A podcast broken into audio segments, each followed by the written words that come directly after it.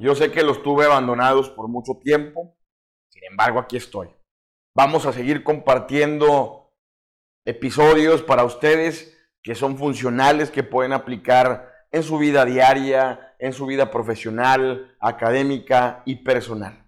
Hoy vamos a platicar uno de los temas que en la actualidad toma demasiada relevancia. Sin embargo, esto no quiere decir que no hayan sido utilizados anteriormente. Al contrario, este tema o este punto que hoy vamos a tocar se ha visto desde hace muchísimos, muchísimos años.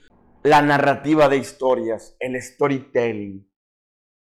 ¿Te has preguntado por qué nos gusta tanto escuchar historias? ¿Por qué nos gusta tanto ver series de televisión, leer novelas que tengan una narrativa histórica o simplemente ver películas que cuenten una historia? Porque somos chismosos, porque nos gusta conocer lo que le pasa a alguien más, porque nos gusta saber sobre las historias que hay detrás de las personas. Por eso, cada que un amigo, un compañero un familiar te dice, te voy a contar algo, inmediatamente lo que hacemos es guardar silencio y escucharlo.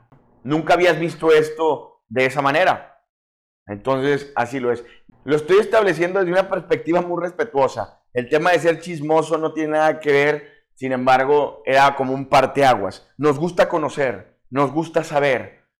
La narrativa de historias es importantísima en el mundo contemporáneo. Y no solamente en el tema del emprendimiento, sino también en el tema social, en el tema político y en el tema personal. Nosotros muchas veces generamos empatía a través de las historias que contamos, porque van a existir personas que van a sentirse identificadas con lo que estamos diciendo, con lo que estamos platicando, y ahí estaremos ganando o un amigo o un seguidor. Véanlo de la manera que a ustedes más les convenga. Cuando tú cuentas una historia, siempre habrá alguien que te escuche, que lo analice y que se dé cuenta de todo lo que has vivido.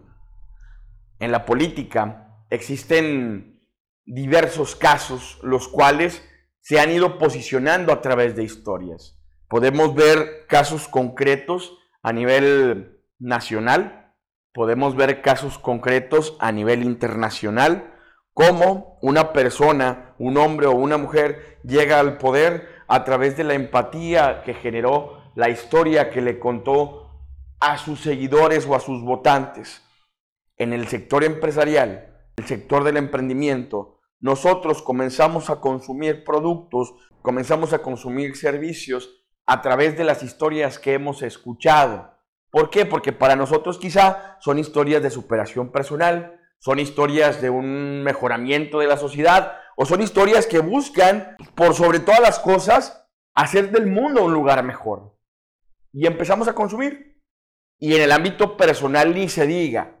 Conocemos personas, conocemos amigos que a través de sus historias de vida comenzamos a tener una interacción, comenzamos a tener ese algo con ese alguien que puede resultar en amistad y en ocasiones puede resultar también en, en una cuestión sentimental. Pero las historias juegan un punto fundamental, juegan un punto elemental porque son parte de nuestras vidas. Entonces, es a donde quiero llegar. Si nosotros queremos sacarle provecho a las historias, es indispensable que nos demos cuenta de varias situaciones. La primera, olvídate y quítate de la cabeza eso de que yo no tengo una historia buena para contar. Créeme, amigo o amiga, que todos tenemos una historia para contar. Por más chistosa que parezca, por más estúpida que se oiga, la historia le puede servir a alguien y la puede tomar como ejemplo. ¿Para qué? Posiblemente para no hacer algo que tú hiciste, posiblemente para seguir el mismo consejo que tú seguiste. Las historias le ayudan a las personas. Y cuando tú cuentas una historia personal, la gente te pone todavía más atención. Porque las personas se están dando cuenta de que eres alguien honesto y transparente. Ese es el primer punto. Olvídate de que no tienes historias para contar. Claro que tienes una historia que contar. ¿Qué tienes que hacer únicamente? Tienes que enfocarte en varios aspectos. Si tú te dedicas a la motivación, si te dedicas a la comunicación o en cualquier área en la que te encuentres, las historias son fundamentales. Incluso en mi caso, yo soy abogado y cuando buscamos también generar una teoría del caso, al final del día estamos narrando una historia, estamos narrando una verdad jurídica y es importante tomar otros elementos aparte del que ya te dije para saber que nuestra historia puede ser contada de una forma efectiva, generando el objetivo principal que es empatizar con la gente que me escuche y con la gente que la vea. ¿En dónde tengo que poner atención? Primer punto. Lo primero que tienes que hacer antes de contar una historia es generarle un objetivo. ¿A qué me refiero con esto? Generamos un objetivo de la historia que vamos a contar.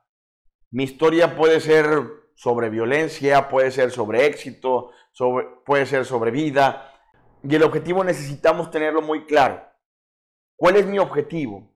Que la gente que, que las personas que escuchen esta historia que razonen, reflexionen, se den cuenta de que algo está mal, de que algo está bien, se den cuenta de que pueden salir adelante ellos también, que si yo pude ellos también, que se den cuenta de que genérale un objetivo a tu historia y de esta manera lo que va a suceder es que va a ser más sencillo que las personas lo aterricen y que las personas puedan sacarle provecho a ese algo que tienen para contar. Ese es el primer punto de la narrativa de historias, del storytelling. Objetivo. ¿Cuál es mi objetivo? ¿Cuál es el objetivo que busco? ¿Qué deseo alcanzar con esta historia que estoy a punto de contar? Ahora pasamos al segundo. El segundo punto de la narrativa de historias, el segundo punto del storytelling es y se rodea a través de qué? De los personajes. Los personajes que estás utilizando para contar tu historia. Voy a ponerte un ejemplo. Supongamos que estás en un equipo de trabajo y vas a presentarte frente a tus 10 subordinados o a tus 10 coordinadores. Pon el adjetivo que tú quieras.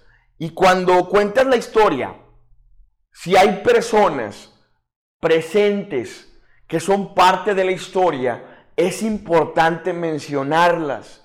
¿Por qué? Porque esto le da credibilidad por completo, le da credibilidad realmente a lo que estás diciendo. Porque quien te está escuchando, pero no es parte de la historia, sabe que lo puede constatar con ese alguien que está sentado con esa persona a la cual te acabas de referir al momento de contar tu historia. Pero si ese no es el caso, si esa no es la manera, entonces en el tema de los personajes es importante una cosa, que tengas bien presente el nombre de estos, que tengas bien presente las características de estos y que si esa historia la vas a contar varias veces, entonces ¿Qué tienes que hacer? Aprendértelo bien. Porque si una persona te escucha en el punto A, pero esa misma persona te escucha en el punto B y se da cuenta que le cambias quizá el nombre a los, a los personajes, el rol a los personajes, se va a dar cuenta que estás mintiendo. Y nunca falta la persona que esté en el público, en el auditorio, o que te esté viendo, que te comente o que levante la voz y que diga, oye, esa historia la contaste de una manera distinta. ¿Y qué va a pasar? Nos va a restar credibilidad, nos va a restar veracidad y va a parecer que es un tema inverosímil lo que estamos diciendo. Entonces, los personajes son importantes. Cuando solamente es un personaje, tú puedes hablarlo en primera o en tercera persona. Hay muchos motivadores personales que hablan en tercera persona y al final terminan siendo ellos las personas de las cuales están hablando de la historia. Es una buena técnica, sí, sin embargo es una, técnica que posiblemente está sumamente trillada. Hay que trabajar la técnica nada más. No te digo que no la hagas, utilízala.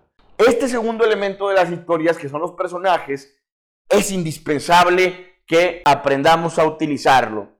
Y viene el tercero. ¿Y cuál es el tercer elemento? El tercer elemento es la intensidad con la que cuento la historia. Pero hay algo que yo siempre digo. Las historias no se cuentan, las historias se viven, las historias se transmiten, haces que las personas que te estén escuchando se visualicen o visualicen la historia, imaginen la historia. ¿De qué manera lo podemos hacer? Cuando nosotros las actuamos, cuando nosotros las transmitimos de una forma en la que no nos importa el qué dirán, sino que lo que nos importa realmente es la forma en la que la estoy transmitiendo. Y para esto es la actuación. Si yo tengo que contar algo, tengo que contarlo como realmente sucedió. Si yo estoy hablando de una forma y te digo que la persona está triste y me veo feliz al momento de contarlo, entonces no existirá congruencia. Pero si yo te hablo de alguien triste y de repente también al contar la historia te digo que estoy triste, esto pues me contagia y contagia a los demás. Recuerda estos puntos. Objetivo de la historia. ¿Qué quiero con ella? Personajes de la historia. Y sobre todas las cosas, intensidad para contar la historia. La intensidad con la que vivo la historia, con la que las personas pueden escuchar la historia, es la intensidad que te va a servir a ti. ¿Para qué? Para que logres conectar con tu auditorio, con tu público, con la gente que te escucha. Ahora, vuélvete a preguntar, ¿por qué las historias son tan rentables en el mundo económico? Series de televisión, libros, películas, telenovelas, todo absolutamente. Tanto que el político y el empresario han hecho de esta una técnica para ganar seguidores, para ganar adeptos. Las historias son importantes. Recuerda que todos tenemos una historia que contar, tenemos una historia la cual puede ser funcional y a alguien le servirá como un aprendizaje. De todo se aprende. Olvídate de esa idea de que no puedes contar. Sí, puedes contarlo. Yo te lo estoy diciendo. Alberto Ramírez te lo está diciendo. Alres, como me conocen en, en Instagram. Y en el poder de convencerte lo decimos. Todos tenemos una historia que contar. Lo único que tenemos que hacer, ¿qué es? Aprender a contar la historia. Y para eso te dejé este episodio de nuestro podcast. Nos veremos la próxima semana con otro tema. Si tienes un tema en específico que quieras escuchar, por favor, déjalo en mis redes sociales que es alres con z-bajo en Instagram o el poder de convencer en Instagram también y en Facebook. Compañeros, amigos o amigas, vivimos una situación de alarma, vivimos una situación de alerta. No nos olvidemos que por sobre todas las cosas, la fe tiene que prevalecer. Y la fe más allá de un tema religioso, es un tema espiritual. La fuerza y la esperanza que tengamos para salir adelante.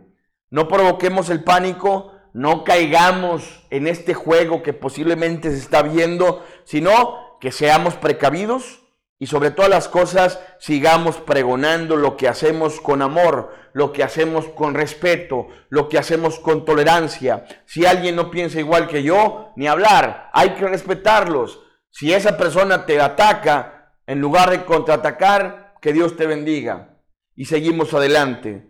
Decía en el Quijote, se establecía que si los perros ladran, es en señal de que vas avanzando. Que pases un excelente día, una excelente noche, una excelente tarde, en cualquier lugar en donde nos estés escuchando. Que Dios te bendiga, que pases el mejor de los días, la mejor de las noches, la mejor de las tardes. Recuerda y recuérdalo bien. Convencer es poder. Nos vemos en el siguiente episodio.